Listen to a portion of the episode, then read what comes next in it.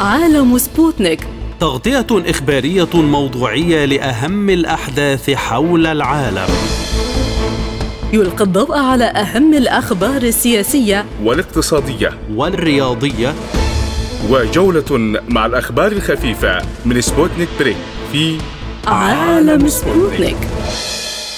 أهلا بكم مستمعينا الكرام في حلقة جديدة من عالم سبوتنيك. يسعد بصحبتكم في هذه الحلقة عبد الله حميد ونوران عطا الله والبداية مع أبرز العناوين.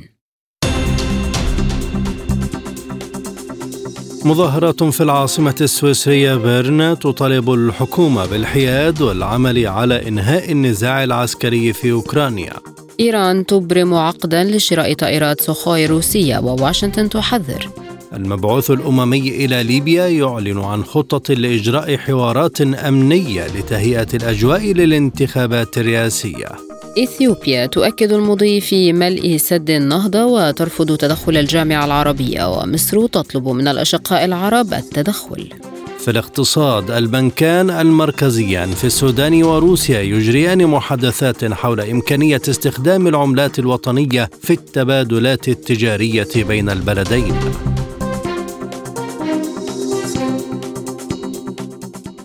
خرجت مظاهرات حاشدة في العاصمة السويسرية بيرن تدعو حكومة البلاد إلى الحفاظ على سياسة الحياد فيما يتعلق بالأحداث في أوكرانيا.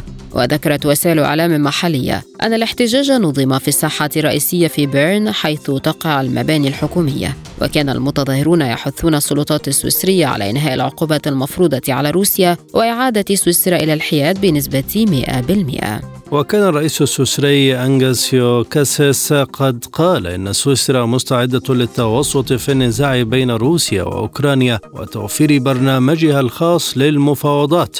وقالت المتحدثة باسم وزارة الخارجية الروسية ماريا زخاروفا بما أن سويسرا فقدت وضعها المحايد بالانضمام إلى العقوبات التي فرضتها الدول الغربية على روسيا فإنها لا يمكن أن تكون بمثابة وسيط لمفاوضات بين روسيا وأوكرانيا.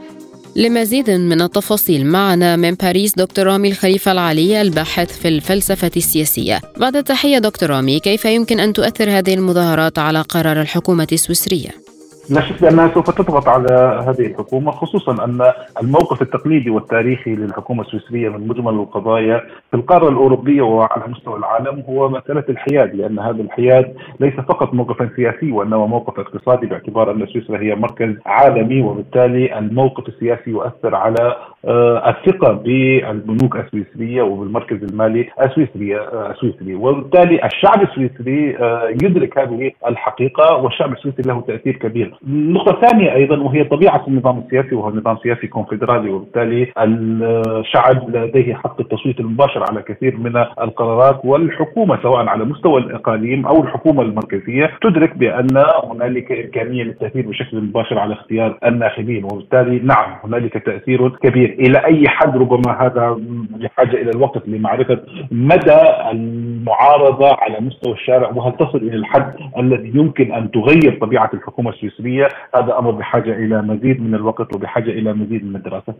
روسيا اشترطت أن تبتعد سويسرا عن سياسة العقوبات لكي تتمكن من أن تكون وسيطا لحل النزاع. هل هذا من الممكن تحقيقه؟ حتى الآن لا أعتقد لأن العقوبات التي فرضت على سويسرا من الدول الغربية وخصوصا من الولايات المتحدة الأمريكية هي عقوبات بالدرجة الأولى لعزل روسيا عن النظام المصرفي العالمي. وكما تعلمين فإن الحكومة السويسرية أو البنوك السويسرية والنظام المالي السويسري مرتبط أشد الارتباط بالنظام المصرفي العالمي. وبالتالي إذا ما قرر على سبيل المثال بنك من البنوك السويسرية التعامل وتجاهل العقوبات الغربية والتعامل بشكل مباشر مع الجانب الروسي فإن ذلك سوف يكلفه عقوبات وسوف يبتعد هو نفسه عن النظام المصرفي العالمي وبالتالي على المستوى الحكومة يمكن أن تتخذ موقفا سياسيا وحياديا إذا شئت آه، ولكن على مستوى المؤسسات السويسرية باعتقادي أن هذا الأمر في غاية الصعوبة خصوصا أن هنالك ما يشبه الإجماع الغربي على هذه العقوبات المفروضة ضد موسكو. ما هي طبيعة الضغوط التي تمارس على سويسرا لكي تشارك في العقوبات على روسيا؟ الحقيقة الأمر متعلق بالعقوبات الاقتصادية بالدرجة الأولى أو الضغوط الاقتصادية لأن البنوك السويسرية مرتبطة بشكل كبير بالنظام العالمي بالنظام الاقتصادي العالمي والذي تقوده الولايات المتحدة الأمريكية، فإذا تحدثنا عن أهم المراكز الاقتصادية منظمة التجارة العالمية، البنك الدولي، القطاعات الكبرى الاقتصادية مرتبطة بالمركز المالي السويسري الذي يمثل المركز المالي للقارة الأوروبية. وبالتالي إذا ما قرر قررت على سبيل المثال أن تبتعد آه، سويسرا عن كل هذا التوجه السياسي الغربي ضد روسيا وعن كل العقوبات الاقتصادية باعتقادي أن ذلك سوف يكلفها الكثير. سواء على مستوى الحكومة والنظام المالي السويسري أو على مستوى القطاعات الاقتصادية والبنوك السويسرية وهذا بالتأكيد ما لا تريده آه هذه المؤسسات الاقتصادية السويسرية لأن ذلك سوف يضر مصلحتها بالدرجة الأولى. بالرغم بالمناسبة من إن هنالك مصالح اقتصادية كبيرة أيضا مع جانب روسيا طبعا لكن لا تقارن مع المصالح الاقتصادية مع الدول الغربية الأخرى. هل يمكن أن تتراجع سويسرا عن مشاركتها في سياسة العقوبات وتدخل كطرف محايد لحل النزاع؟ باعتقادي على مستوى العقوبات لا أعتقد ذلك، طبعا على المستوى السياسي يمكن أن تعمل روسيا عفوا تعمل سويسرا على أن تكون وسيطا ما بين الدول الغربية من جهة والجانب الروسي من جهة أخرى، لكن على مستوى العقوبات الاقتصادية لا أعتقد بأن روسيا يمكن أن تقف بالضد من التوجهات الغربية لأن ذلك كما ذكرت سوف يكون له تأثيرات سلبية على الاقتصاد السويسري ولا أعتقد أنها يمكن أن تذهب هذا المذهب وأن تقف بالضد من التوجهات الأمريكية صاحبة التأثير الأكبر على المستوى الاقتصادي. أعلنت إيران أنها أبرمت مع روسيا عقدا لشراء طائرات مقاتلة من طراز سوخوي إس يو 35 حسب ما أفادت وسائل إعلام محلية رغم تحذير الولايات المتحدة من التعاون العسكري بين طهران وموسكو. وقالت وكالة إرنا نقلا عن مندوب إيران لدى الأمم المتحدة إنه بعد رفع الحظر الذي فرضته الأمم المتحدة على شراء الأسلحة التقليدية في أكتوبر 2020 أبرمت إيران عقدا لشراء طائرات مقاتلة من طراز سوخوي. وتهدد واشنطن بفرض عقوبات قاسية على أي دولة تتعامل مع القوات الإيرانية وخصوصا الحرس الثوري المدرج في قائمة المنظمات الإرهابية الأمريكية. كما حذرت واشنطن من التعاون العسكري بين إيران وروسيا في الوقت الذي تتهم فيه طهران بتزويد موسكو بطائرات مسيرة تستخدمها في أوكرانيا الأمر الذي تنفيه إيران. حول هذا الموضوع ينضم إلينا من بيروت الدكتور أمين حطيط الخبير العسكري والاستراتيجي. أهلا بك دكتور كيف تنظرون لخطوة شراء إيران لطائرات سوخوي الروسية وأهميتها للبلدين؟ إن قراءة استراتيجية وعسكرية لهذا العقد ينبغي أن تقود مباشرة إلى ما تبتغيه أمريكا من سياستها في المنطقة وفي العالم حيث أنها بهذه السياسة المعتمدة تريد أن تصادر مصادر القوة لدى كل من لا ينصاع إليها.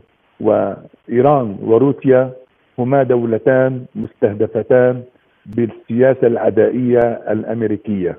فهما محاصران اولا من قبل أمريكا وعرضة بما تسميه زورا وبهتانا عقوبات اقتصادية. وتريد أمريكا السيطرة والهيمنة على الإقليم وشطب التأثير والفعالية لهاتين الدولتين.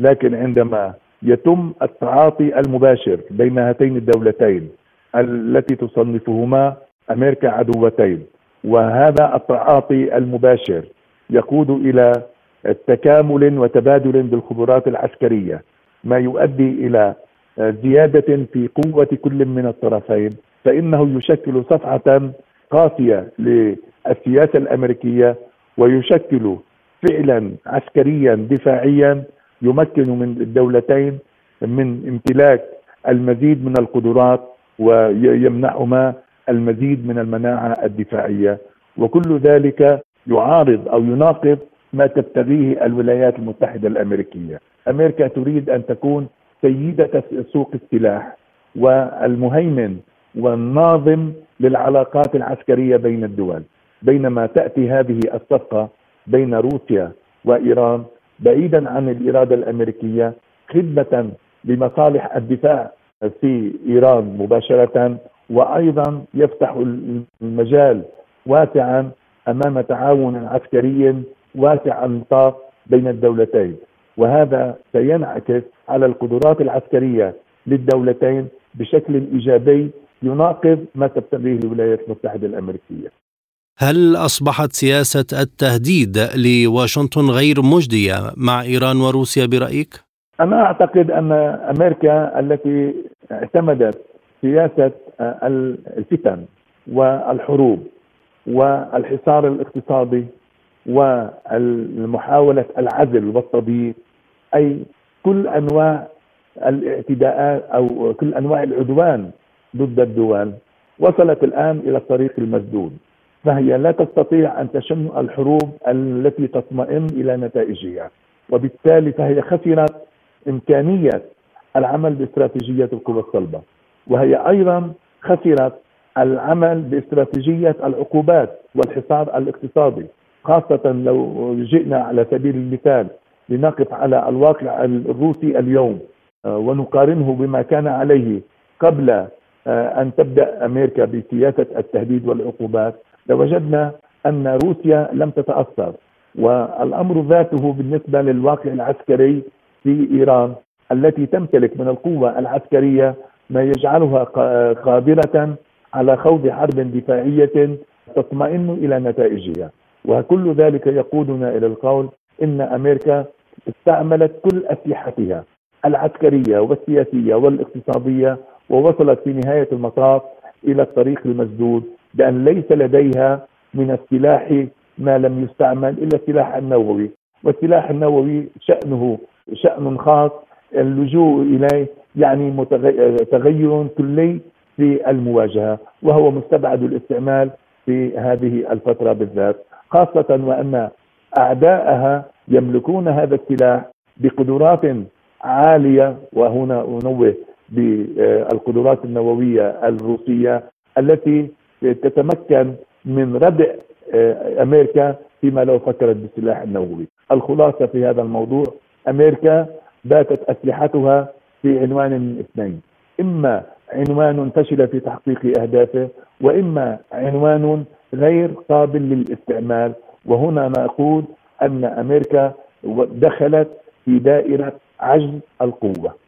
في ظل الغضب الأمريكي على الصفقة، هل ننتظر عقوبات جديدة على روسيا وإيران؟ أمريكا بطبيعة الحال ستدخل في حالة من الغضب والخيبة والحنق الشديد على هذه الصفقة وبالتالي ستحاول الانتقام والانتقام عسكريا مستبعد بطبيعة الحال وكل من روج لفكرة الحرب الإسرائيلية الأمريكية على إيران وجد نفسه في نهاية المطاف يصطدم بعوائق وصعوبات. يبقى الحديث عن العقوبات. السؤال هنا ما هو الشيء الذي بقي بيد أمريكا من العقوبات الاقتصادية ولم تستعمله؟ الجواب لا شيء. استعملت كل شيء وبالتالي إذا لجأت إلى عقوبات جديدة فهي ستعيد اجترار نفسها بنفسها وهذا يعني أن لا أسلحة جديدة يمكن أن تلقيها آه، روسيا آه، تلقيها أمريكا في الميدان بوجه كل من روسيا وإيران. ولمزيد من التفاصيل أيضا معنا من طهران دكتور رحيم كثير الكاتب والمحلل السياسي بعد التحية دكتور رحيم كيف تقيمون خطوة شراء إيران مقاتلات سخوي روسية؟ الخطوة هذه بالنظرة الأولى هي خطوة إيجابية تنبئ بالخير للمعادلات العسكرية في المنطقة وبالنسبة لإيران.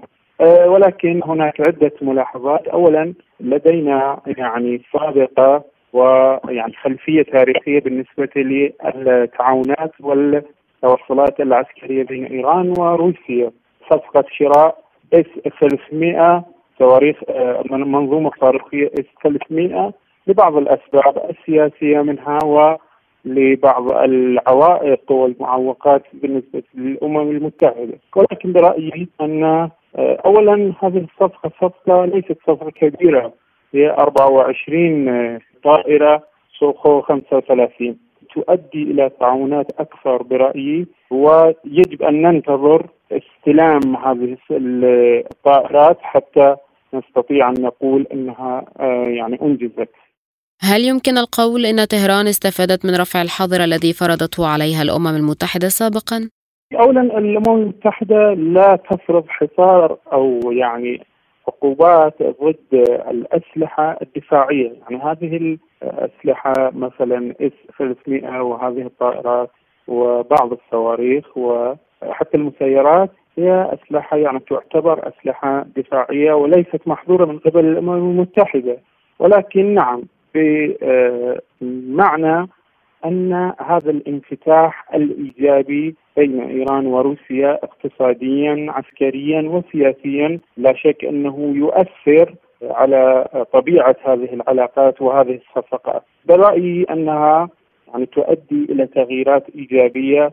اولا في الصناعات العسكرية هناك تعاونات كثيرة أحدثت في هذه يعني في السنة الأخيرة بين إيران وروسيا. التعاون العسكري الإيراني مع الدول الكبرى كيف يؤثر على المنطقة في ظل بداية تطبيع مع دول الجوار؟ يعني برأيي يجب أن نشير إلى نقطة هامة هنا. دائما ما هناك مصطلح إعلامي آه، يقولون الفزاعة الإيرانية. دائما ما الولايات المتحدة يعني تثير الخوف والقلق للبلدان المحيطة والبلدان في المنطقة منطقة غرب آسيا. وخاصة الجيران العرب من إيران. يعني تخوفهم من إيران حتى تسوق سلاحها وأسلحتها كما رأينا هذا وشاهدناه في السنوات الأخيرة. ولكن إيران دائما في سياساتها الرسمية والإعلامية والسياسية أكدت أكثر من مرات بأن يعني قوتها العسكرية وتطورها العسكري ليس يريد الحاق أذى بأي من البلدان الجارة والإسلامية والعربية وأثبتت هذا، إيران لم تهاجم أي بلد إسلامي ولا عربي طوال هذه السنوات الأخيرة ويعني فعلا أثبتت هذا. فلذلك أجيب عن هذا السؤال بأن التعاون العسكري الإيراني مع الدول الكبرى برأيي انها أنه يؤثر ايجابيا على أمن المنطقة وأمن الخليج الفارسي ويؤدي إلى تعاونات عسكرية وأمنية وحتى اقتصادية بالنسبة لامن الإبحار وأمن يعني المياه الإقليمية والمياه الدولية ويؤدي إلى ازدهار اقتصادي وسياسي وفي نفس الوقت الأمني. ماذا عن الغضب الأمريكي من الصفقة وما حدود تعامل واشنطن؟ يعني هذا شيء عادي، أمريكا هي عدوة بالنسبة لإيران بامتياز وهي تعترف بهذا العداء وتحاول ليل نهار على التخريب والتشويه الإعلامي. تحاول على إيران فوبيا وتصرف المليارات الدولارات إعلاميا وسياسيا وأمنيا وإرسال الجواسيس. وكل شيء. فلذلك الغضب الأمريكي من هذه الصفقة وكما أن الغضب الأمريكي من وصول آه، إيران والمملكة العربية السعودية إلى اتفاق لاستئناف العلاقات الدبلوماسية. أيضا صار غضب آه، الولايات المتحدة وأثار غضب إسرائيل أيضا. ولكن بالنسبة لهذا الموضوع آه، الصفقة مع روسيا هي رسميا أعلنت أنها قلقة جدا من العلاقات الايرانيه الروسيه وطبيعي هذا ولكن لا تستطيع أن تفعل شيئا إلا أن تثير بعض الأمور الإعلامية والسياسية في المنطقة ولكن التعاون مستمر برأيي أنه يؤثر ايجابيا على أمن المنطقة سياسيا واقتصاديا وامنيا. أعلن عبد الله بتيلي المبعوث الأممي لدى ليبيا عن خطته لحل الأزمة وذلك من خلال تشكيل فريق رفيع المستوى تختاره الدوائر الحكومية والاجتماعية والجهات المعنية الليبية على أن تقوم البعثة الأممية بتسيير المفاوضات من أجل التوصل لحل وسط. وقال بتيلي في مؤتمر صحفي بالعاصمة طرابلس إنه سيطلب من الأطراف الليبية التفاوض مباشرة أو من خلال ممثليهم عبر لجنة رفيعة المستوى وستتولى لجنة خمسة زائد خمسة إجراء الحوارات الأمنية لتهيئة الأجواء للانتخابات الرئاسية. وأشار باتيلي إلى أنه يمكن إجراء الانتخابات في نهاية العام 2023 إذا جرى وضع القوانين الانتخابية بنهاية يونيو المقبل. وأعلن رئيس المجلس الرئاسي في ليبيا محمد المنفي وعبد الحميد الدبيبة رئيس حكومة الوحدة الوطنية دعمهما للمبعوث الأممي عبد الله باتيلي لحل الأزمة الليبية. من طرابلس معنا أستاذ إسماعيل رواحة الأكاديمي والباحث السياسي. بعد التحية يبدو أن باتيلي ماض في خطته رغم رفض النواب ومجلس الدولة. فهل دعم المجلس الرئاسي يكفي؟ طبعا باتيلي يحاول أن يتجنب ربما الأخطاء التي وقع فيها آه، المبعوثين السابقين وعلى رأسهم ربما آه، المبعوث الذي جمع الستيفاني الممثلة الأمين العام المتحدة ستيفاني ويليامز الذي آه، يعني حاول تشكيل لجنة بشكل منفرد و يعني اختارت 75 عضو لهذه اللجنة للتمهيد لإجراء انتخابات وهذا الحقيقة ما نجحت فيه يعني. ولكن آه، كثيرون يعيبون على هذه اللجنة التي أعدتها السيفاني ويقولون أنها آه، يعني كانت يعني بإرادة خارجية. لم تكن الإرادة الوطنية هي من تطغى على هذه اللجنة لأن الآلية التي اختارت بها تلك اللجنة سيفاني ويلمز كانت غامضة ويعني لم تحدد معايير معينة اختارت 26 آه، عضو من مجلس النواب ومجلس الدولة والباقي اختارتهم بشكل آه، شخصي يعني. اليوم بالتالي ربما آه، يحاول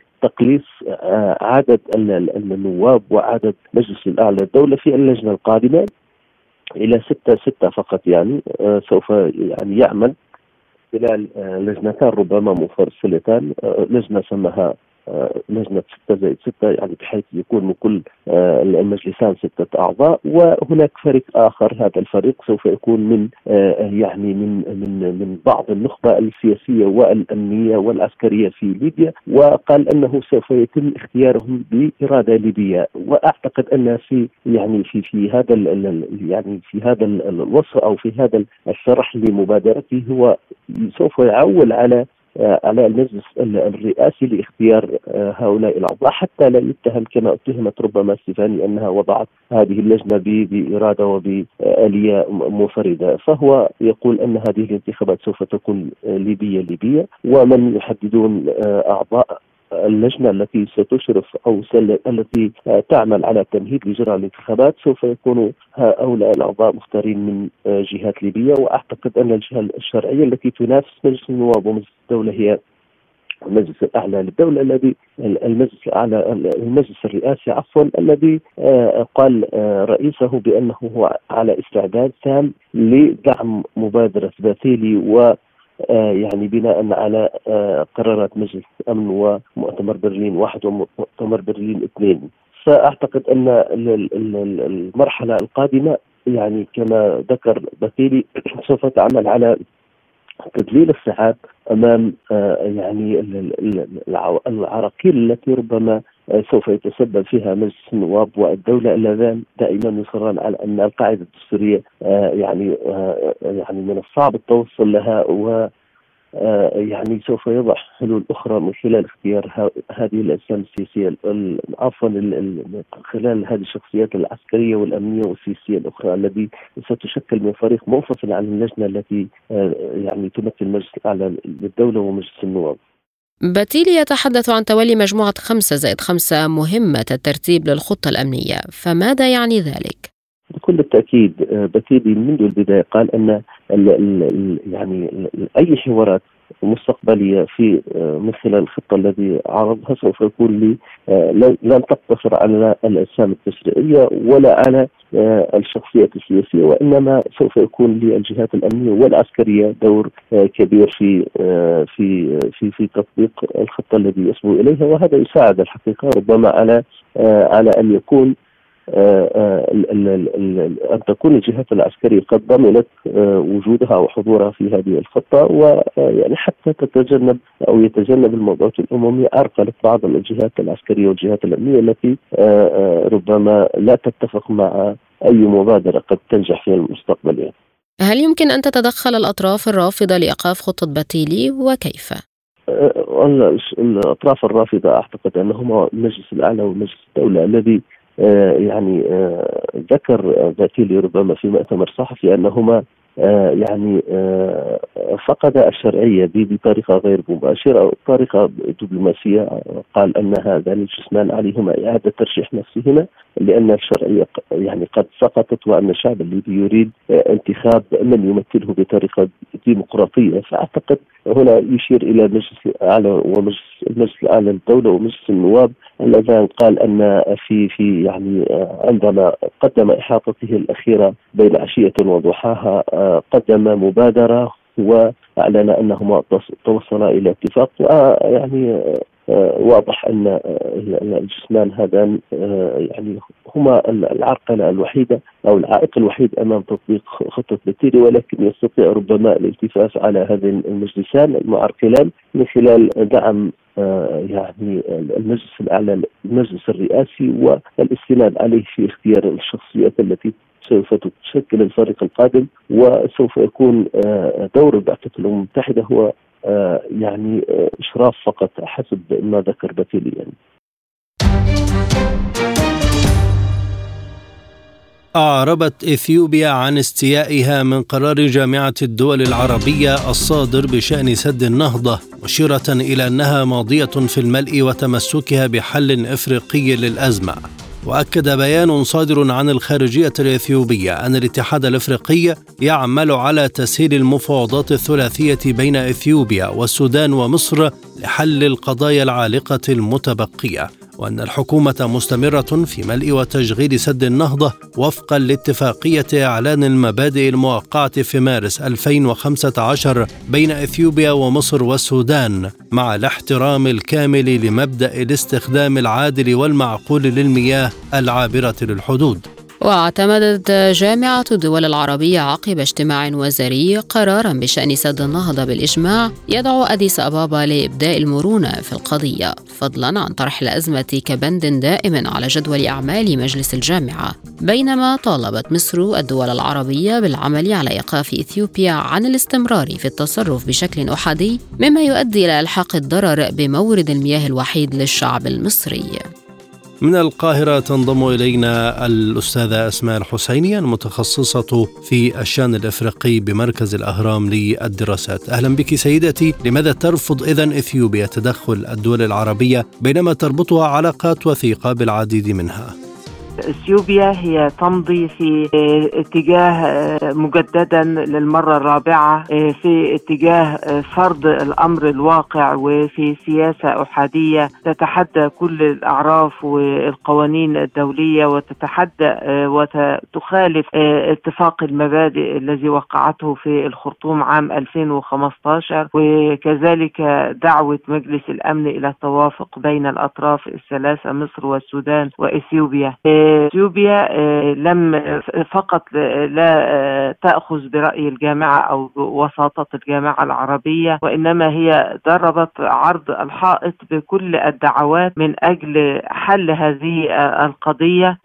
فعلت ذلك أفشلت وساطة الاتحاد الأفريقي وأيضا أطراف دولية دعت إلى بذل جهدها من أجل تقريب وجهات النظر ومن أجل محاولة التوصل التوصل إلى حل يلائم الأطراف الثلاث ومن بينها الاتحاد الأوروبي أيضا الولايات المتحدة الأمريكية التي يعني أفشلت وساطتها في اللحظات الأخيرة في عهد الرئيس ترامب. وبالتالي ليس غريبا يعني أن أيضا تفشل أو ترفض وساطة الجامعة العربية. لكن بالطبع أعتقد انه المطلوب ان يكون هناك تحرك عربي قوي ليس فقط عبر بيانات الجامعة العربية من أجل دعوة اثيوبيا إلى الامتثال إلى الحل المرجو من أجل تجنيد المنطقة أي استقطاب أو تجاذب أو خلافات تضر بمصلحة الشعوب العربية والأفريقية على السواء. في ضوء هذا الرفض هل يمكن أن يكون هناك تدخل عربي مفيد لحل هذه الأزمة رغم الرفض الإثيوبية؟ أنا أعتقد أنه هناك دول عربية بعينها تربطها علاقات قوية جدا بإثيوبيا عبر استثمارات ومساعدات حتى في أزمتها الأخيرة في تجراي وغيرها. وأعتقد أن هذه الدول العربية تستطيع كانت أو يمكن أن تبذل جهد من أجل التوصل إلى حل عبر يعني ضغط ما يمكن أن تمارسه على إثيوبيا اللي تربطها بها علاقات قوية. الحل ليس صعب ولكنه سيكون ممكنا إذا ما توافرت الإرادة السياسية والرغبة لدى القيادة الإثيوبية. وأعتقد في نهاية المطاف إنه الأمر يعني القضية لن تموت لأنه هذا الأمر هو متعلق بحقوق ملايين البشر في مصر والسودان. وهما لا يطلبان مصر والسودان لا يطلبان المستحيل. وإنما مصر على وجه التحديد تطلب أن يكون هناك يعني التوصل إلى اتفاق قانوني ملزم وهذا هو من أبسط الأمور لفض وتتيل هذه الأزمة المشتعلة والتي لن تموت رغم محاولة إثيوبيا التحجج بأنها تمضي دون أن يكون هناك خسائر لكن الأمر متعلق ب يعني المبدأ ذاته وهو أن يكون هناك اتفاق بين الأطراف المشاطئة لأي نهر مشترك يعني قبل الإقدام على أي يعني مشروع كبير مثل سد النهضة دون اتفاق وتوافق مع أشقائها المشاطئين لها في ذات النهر. مصر ما زالت تحذر من استمرار سياسة فرض الأمر الواقع، لكن إثيوبيا تكمل مشروعها، فماذا يمكن أن يحدث برأيك؟ نعم مصر الآن يعني والقضية بالنسبة لها لم تموت وستظل تدافع عن هذا الحق. صحيح أنه يعني هناك الآن ظروف دولية وإقليمية صعبة فرضت يعني يعني تهميش هذه القضية إلى حد كبير لأن هناك أزمات أكبر منها يعني الأزمات العالمية وحتى في إثيوبيا نفسها. العالم ركز على حل قضية الحرب بين الحكومة المركزية وإقليم تجراي لأنه هذه القضية بالنسبة لهم يعني كانت ستفكك أثيوبيا نفسها وتجرها إلى أخطار كبيرة لكن مصر تؤكد أنه الحل يجب أن يكون حزمة واحدة وأنه بدون أن يكون سد النهضة يعني جزء من الحل في الإقليم والمنطقة سيبقى الأمر مهددا. وأعتقد أنه مصر ستظل تواصل ضغوط ضغوطها وستواصل تصعيد هذه القضية لأنه الأمر متعلق بحق الحياة والوجود لملايين البشر. ويعني لن تموت هذه القضية وستبقى مصر تدافع عنها يعني في كل المنابر الدولية وتطرحها في كل اللقاءات كما نرى ويعني تصعد هذه القضية. أعتقد أيضا أنه يعني ستظل هذه القضية توتر العلاقات بين الشعوب وتمنع تعاون كبير كان يمكن أن يتم في هذه المنطقة. يعني هناك من يعتقد انه الأمر يعني يحرز له مكاسب وأرباح الآن لكن أعتقد إنه ما يفقده يعني كبير لأنه يؤثر على مصالح كان يمكن أن تتحقق ويعطلها هذا الاتجاه الأحادي الذي تتخذه القيادة في إثيوبيا. أكد سفير السودان لدى روسيا حسن محمد الغزالي إن البنكين المركزيين في السودان وروسيا يجريان محادثات حول إمكانية استخدام العملات الوطنية في التبادلات التجارية بين البلدين. وقال الغزالي إن روسيا اقترحت على السودان استخدام نظام المعاملات المالية حيث تستخدم العملات الوطنية.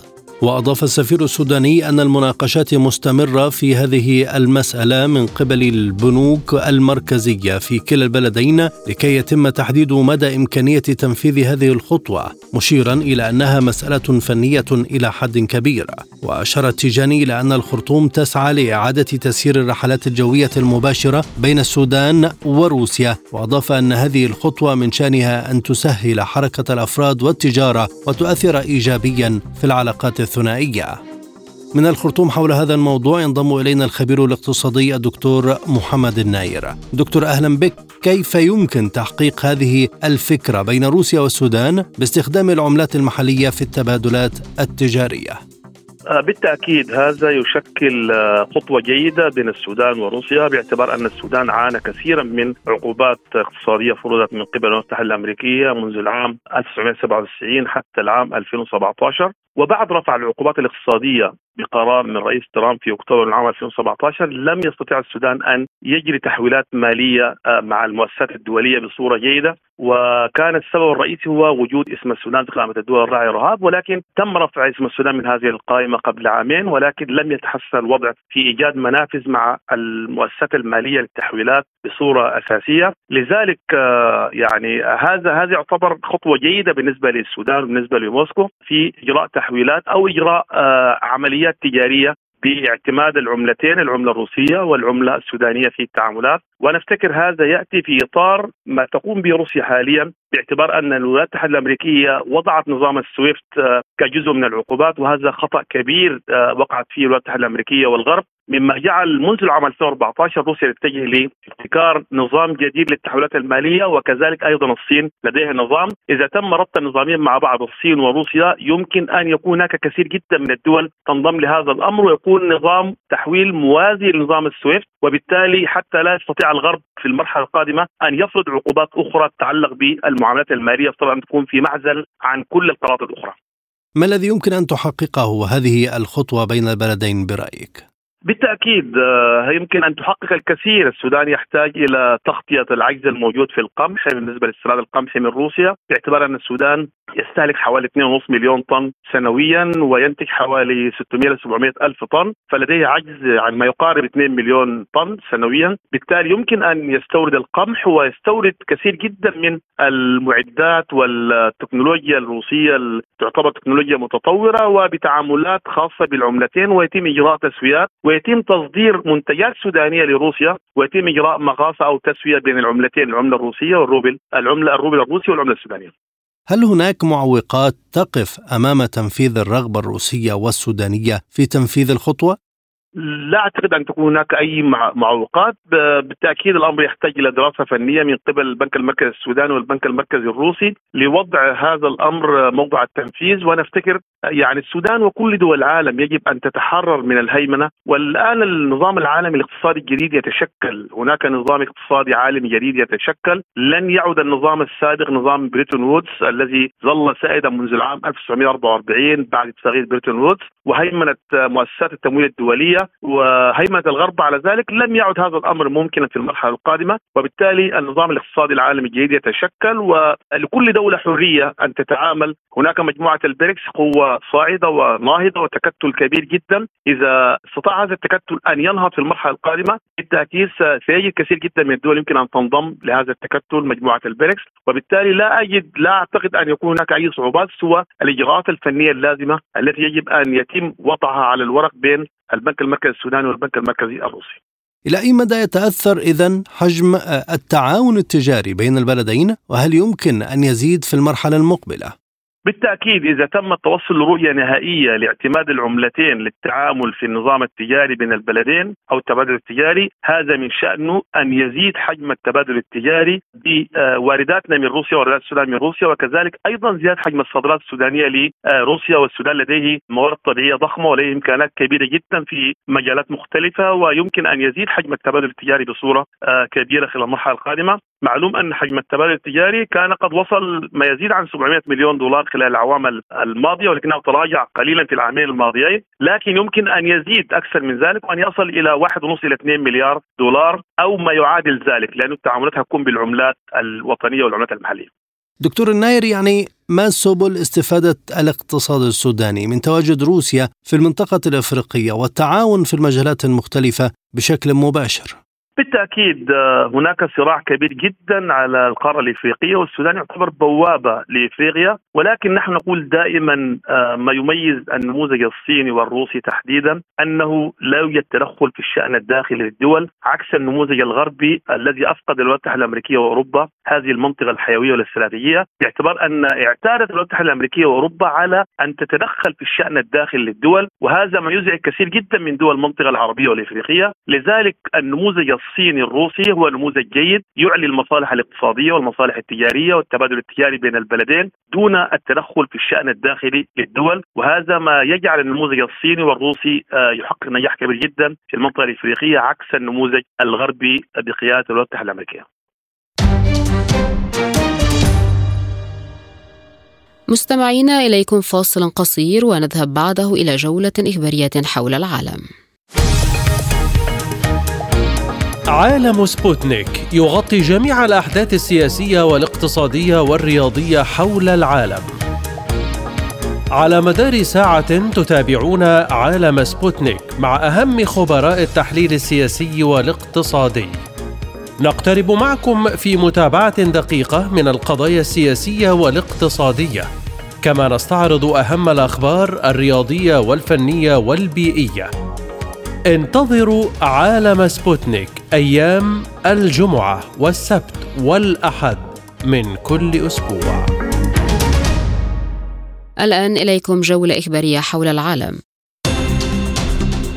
كشفت مجموعات قتالية تابعة لفاغنر الروسية أن القوات الأوكرانية تستخدم طائرات مسيرة هجومية انتحارية في مدينة آرتيموفسك. وقال مقاتل من مجموعة فاغنر غالبا ما يستخدم العدو طائرات مسيرة هجومية انتحارية في آرتيموفسك مجهزة بمتفجرات. وأشار إلى أنه نظرا لأن المركبات المدرعة نادرا ما تستخدم أثناء الهجوم على آرتيموفسك فإن قوات مسلحة أوكرانية تقوم بشكل أساسي بمطاردة المجموعات التي تشارك في إجلاء الجرحى ونقل المؤن والذخيرة إلى المواقع الأمامية. وتبلغ تكلفة هذه الطائرة المسيرة الانتحارية حوالي 500 دولار. وهذه القيمة تسمح بإمداد كميات كبيرة من الأسلحة من هذا النوع على الجبهات. أعلنت وزارة الدفاع السورية إصابة ثلاثة عسكريين سوريين في غارة جوية إسرائيلية على ريفي طرطوس وحماة. وقال مصدر عسكري في وزارة الدفاع السورية في بيان إن العدو الإسرائيلي نفذ عدوانا جويا بعدد من الصواريخ من اتجاه شمال لبنان مستهدفا بعض النقاط في ريفي طرطوس وحماة. وأضاف المصدر أن الوسائط الدفاعية الجوية تصدت لصواريخ العدوان وأسقطت بعضها. وأدى العدوان إلى إصابة ثلاثة عسكريين بجروح ووقوع بعض الخسائر المادية.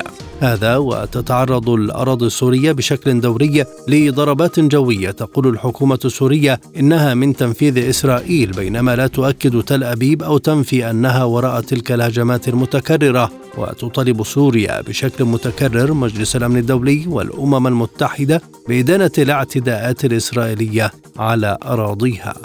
قال الجيش الإسرائيلي أن قواته قتلت ثلاثة فلسطينيين بالقرب من نابلس بالضفة الغربية المحتلة.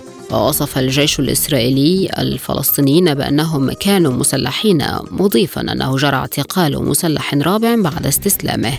وقالت وزارة الصحة الفلسطينية إن القتلى الفلسطينيين الثلاثة ما زالوا مجهولي الهوية. وأضافت أن قوات الجيش الإسرائيلي أطلقوا النار على المركبة التي كانوا يستقلونها قرب حاجز سراء العسكري جنوب غربي نابلس بالضفة الغربية. وفي السياق نفسه أفادت مصادر محلية بإصابة ثلاثة فلسطينيين آخرين بشظايا خلال تواجدهم في منطقة إطلاق النار. حذر رئيس حكومة تصريف الأعمال اللبنانية نجيب ميقاتي من أن بلاده لن تتمكن من احتمال الأزمة التي يمر بها طويلا. وقال ميقاتي إن حكومته سرعت في اتخاذ الإجراءات اللازمة للتفاوض مع صندوق النقد الدولي كونه المدخل الأساسي المتاح ووقعت الاتفاق الأولي مع الصندوق وما زالت تسعى بالتعاون مع مجلس النواب لإقرار القوانين الإصلاحية المطلوبة تمهيدا لتوقيع الاتفاق النهائي لتحفيز الدول على دعم بلاده. ونوه ميقاتي بأن التأخير في تنفيذ الإصلاحات ليس في صالح لبنان. وأكد أن الإسراع في انتخاب رئيس جديد سيتيح للبلاد فترة سماح تترافق مع تشكيل حكومة جديدة. قال وزير الدفاع التركي خالوسي أكار إن المحادثات مع وزارة الدفاع الأمريكية بشأن صفقة شراء طائرات F-16 بلغت نقطة إيجابية. وأضاف أكار في تصريحات نقلتها وكالة الأناضول أن أنقرة تتوقع أن يتخذ الكونغرس الأمريكي قرارا عقلانيا بشأن هذا الملف. وأكد وزير الدفاع التركي أن تركيا ليست عاجزة في قضية الحصول على مقاتلات F-16 وإن لديها بدائل أخرى. رفض وزير الشؤون الخارجية والهجرة والتونسيين بالخارج نبيل عمار ما قال إنه أجندات معلومة تريد تصنيف بلاده كدولة عنصرية. ونفى عمار ما يتم تداوله عبر وسائل إعلام غربية من فيديوهات تقول إنها تمثل سوء معاملة السلطات التونسية للمهاجرين الأفارقة. وقال الوزير إنه تم الاتصال بسفراء مختلف الدول الأفريقية المعتمدين لدى الدولة التونسية والاتحاد الأفريقي لإيضاح موقف تونس لافتا إلى أن بلاده ليست دولة عنصرية وتاريخها يثبت ذلك وفق تعبيره. وقال الوزير التونسي إنه تم شن حملة ضد بلاده وتم اتهامها بالعنصرية لخدمة بعض الأجندات المعلومة لدى الجميع مطالبا بضرورة التوقف عن نشر الرسائل السلبية. قررت كوريا الشمالية اتخاذ إجراءات مهمة وعملية من أجل الاستخدام الهجومي لردع الحرب مع استعداد أمريكا وكوريا الجنوبية لبدء تدريباتهما العسكرية المشتركة في الأسبوع الحالي. وذكرت وكالة الأنباء الكورية المركزية الرسمية أنه تم اتخاذ القرار في اجتماع موسع للجنة العسكرية المركزية لحزب العمال الكوري الحاكم برئاسة زعيم كوريا الشمالية كيم يونغ أون. ومن المقرر أن تبدأ واشنطن وسيول تدريبات درع الحرية الاثنين لمدة 11 يوما إلى جانب مناورة ميدانية واسعة النطاق تسمى درع المحارب.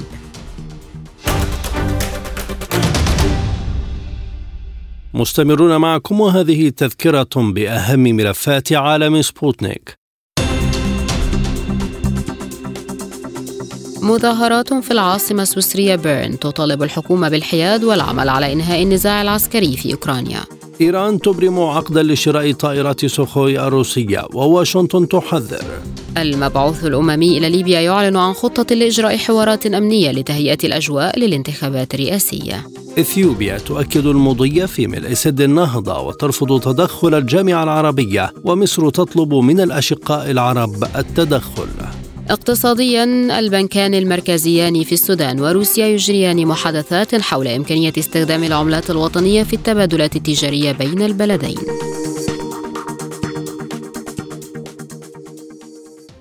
الآن مع جولة في الأخبار الاقتصادية مع زميل خالد عبد الجبار. بدأ الاجتماع الخامس للجنة الاقتصادية المشتركة بين إيران والعراق اليوم الأحد في بغداد ويبحث مجالات التعاون بالقطاع المصرفي والنقل والاستثمارات والطاقة والمجالات العلمية وغيرها. وقال المستشار الاقتصادي لإيران في العراق إنه من المقرر أن تجتمع هذه اللجان الخمس لجان التجارة والنقل البري والتمويل المصرفي والاستثمار والطاقة مع المسؤولين العراقيين في هذا الاجتماع لتطوير العلاقات التجارية والاستثمارية بين البلدين. البلدين في مختلف المجالات وتوقيع وثائق التعاون. يشار إلى أن حجم التبادل التجاري بين إيران والعراق بلغ خلال الأشهر العشرة الأولى من السنة الإيرانية الحالية قرابة التسعة مليارات دولار وحصة الصادرات الإيرانية منها ثمانية مليارات دولار فاصل تسعة من عشرة بنمو نسبته 23% في حين بلغ حجم التوريد من العراق 146 مليون دولار بانخفاض نسبته 84% مقارنة بالفترة المشابهة من العام الماضي. أعلنت شركة أرامكو السعودية أن أرباحها قفزت 46% العام الماضي. الأمر الذي يسلط الضوء على أن ارتفاع أسعار النفط أسهم في زيادة النمو في أكبر مصدر للنفط بالعالم. وقالت عملاق النفط المملوك معظمها للدولة وثاني أكبر شركة في العالم بعد أبل في ملف لسوق الأسهم إن صافي الدخل في عام 2022 بلغ 161 مليار دولار مقارنة ب 110 مليارات دولار في عام 2021 وأوضحت الشركة أن الزيادة تعود في الأغلب إلى تأثير ارتفاع أسعار النفط وحجم المبيعات وتحسن هوامش الربح من المنتجات المكررة. وعززت أرباح أرامكو النمو الاقتصادي الإجمالي للمملكة الذي قدر المسؤولون أنه بلغ 8.7%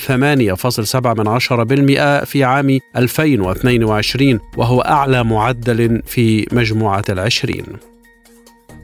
تعمل مصر واليونان على اختيار استشاري لتنفيذ دراسات جدوى مشروع الربط الكهربائي بين البلدين الذي تبلغ تكلفته أربعة مليارات دولار وسيتم الاختيار بين أكثر من عشرة مكاتب استشارية. كانت مصر واليونان قد وقعتا مذكرة تفاهم في أكتوبر 2021 لبناء كابل كهربائي عملاق يربط بين البلدين وهو أول اتفاق من نوعه يوقع بين أوروبا وأفريقيا في جنوب شرق البحر المتوسط. وتعاني أوروبا أزمة طاقة لم تشهدها منذ سنوات بسبب نقص إمدادات الغاز جراء تداعيات الأزمة الأوكرانية وقفزة أسعار الغاز مما دفع الأوروبيين للاتجاه إلى بدائل أخرى لتأمين إمدادات الكهرباء منها التوسع في مشروعات الطاقة المتجددة والربط الكهربائي مع دول أخرى. تمكن الريال الإيراني من تعويض بعض الخسائر التي تكبدها خلال الفترة الأخيرة حيث سجل ارتفاعا في أعقاب اتفاق طهران والرياض على إعادة العلاقات الدبلوماسية يوم الجمعة. وبحسب موقع الصرف الأجنبي الإلكتروني بونباست دوت كوم سجل الريال 439 ألفا مقابل الدولار الواحد في السوق الحرة غير الرسمية مقارنة مع 477 ألفا. وكان الريال الإيراني قد هبط إلى مستوى قياسي عند 601 ونصف للدولار في أواخر فبراير شباط الماضي. لكن العملة الإيرانية عادت للارتفاع في مارس آذار الجاري بعد تراجع التوترات بشأن البرنامج النووي الإيراني. يذكر أن الريال الإيراني فقد نحو 30% من قيمته منذ اندلاع احتجاجات واسعة في البلاد في سبتمبر أيلول. قال متحدث باسم شركة توتال إنرجيز إن إضرابات متتالية للاحتجاج على خطط الحكومة الفرنسية لإجراء تعديلات في نظام التقاعد استمرت لليوم السادس على التوالي في مصاف التكرير والمستودعات التابعة للشركة في فرنسا. وأقر مجلس الشيوخ الفرنسي خطة الرئيس إيمانويل ماكرون التي لا تحظى بشعبية في خطوة مهمة باتجاه تحول الخطة إلى قانون. وجاء الإقرار بعد فترة وجيزة من انتهاء مظاهرات نظمت لسابع يوم على التوالي لكنها لم تجتذب مشاركة بأعداد كبيرة كما توقعت السلطات.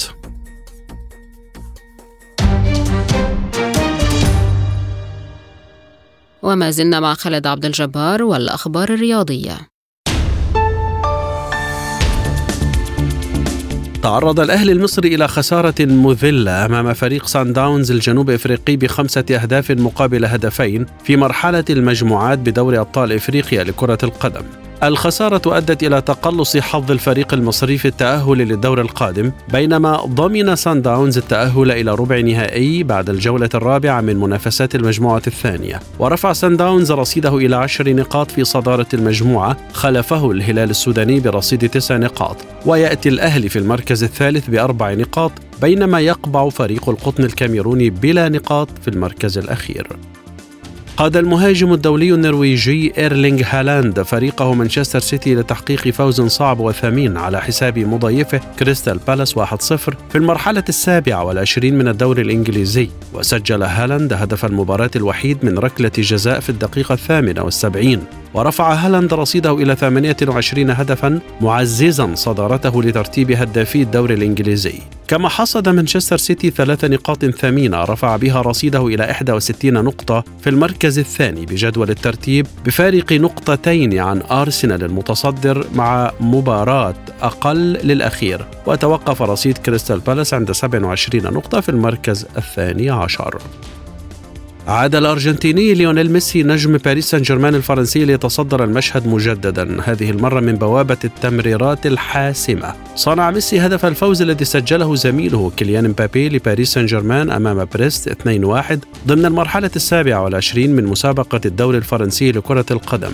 ووفقا لموقع الاتحاد الدولي لكرة القدم الفيفا بات ميسي أول لاعب في تاريخ كرة القدم يصل إلى 300 تمريرة حاسمة مع أنديته. كان ميسي قد احتفل أواخر الشهر الماضي بوصوله إلى الهدف رقم 700 مع الأندية أيضاً.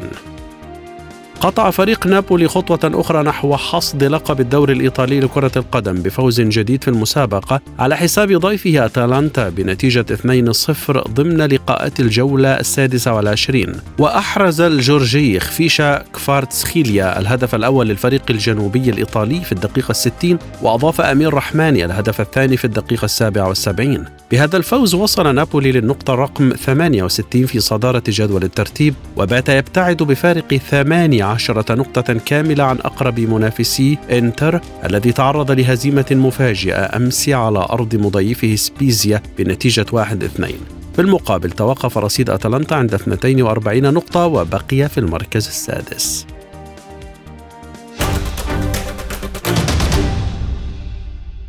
سبوتنيك بريك والأخبار الخفيفة.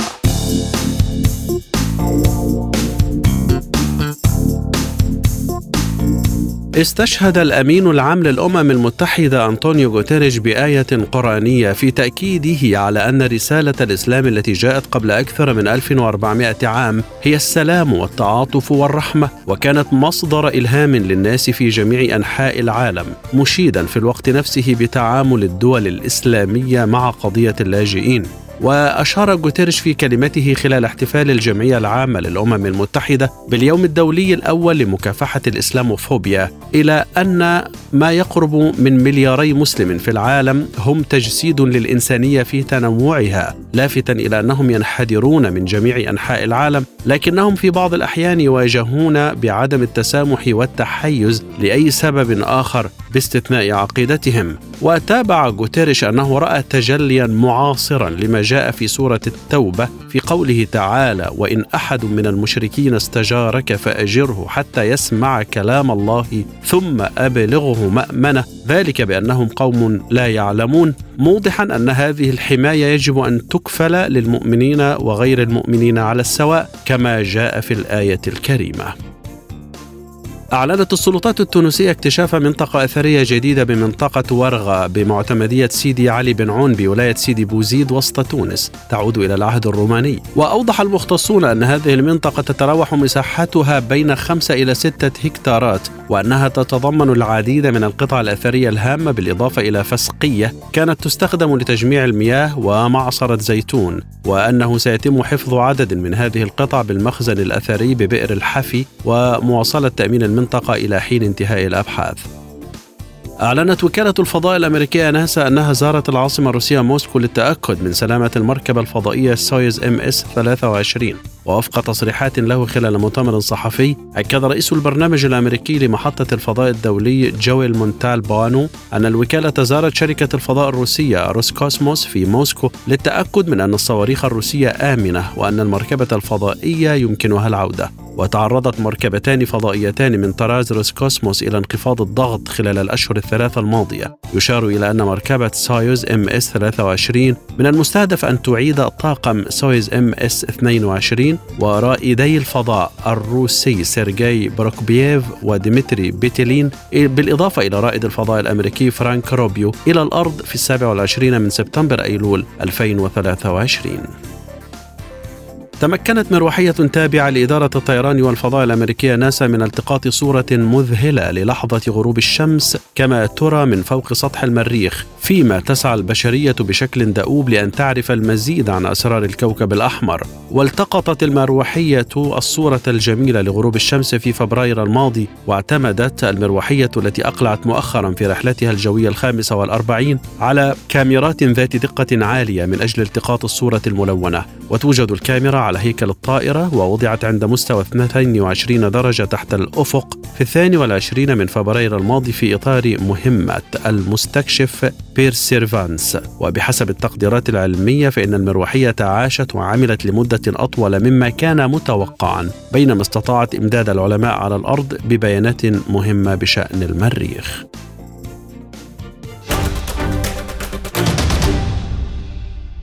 وفي الختام إليكم تذكرة بأهم ما جاء في عالم سبوتنيك لهذا اليوم. مظاهرات في العاصمة السويسرية بيرن تطالب الحكومة بالحياد والعمل على إنهاء النزاع العسكري في أوكرانيا. إيران تبرم عقدا لشراء طائرات سوخوي روسية وواشنطن تحذر. المبعوث الأممي إلى ليبيا يعلن عن خطة لإجراء حوارات أمنية لتهيئة الأجواء للانتخابات الرئاسية. إثيوبيا تؤكد المضي في ملء سد النهضة وترفض تدخل الجامعة العربية ومصر تطلب من الأشقاء العرب التدخل. في الاقتصاد البنكان المركزيان في السودان وروسيا يجريان محادثات حول إمكانية استخدام العملات الوطنية في التبادلات التجارية بين البلدين. ورياضيا الأهلي المصري يتعرض لخسارة مذلة بخمسة أهداف مقابل هدفين أمام سان داونز الجنوب أفريقي في دوري أبطال أفريقيا لكرة القدم. للمزيد زوروا موقعنا عبر الإنترنت سبوتنيك dot ae.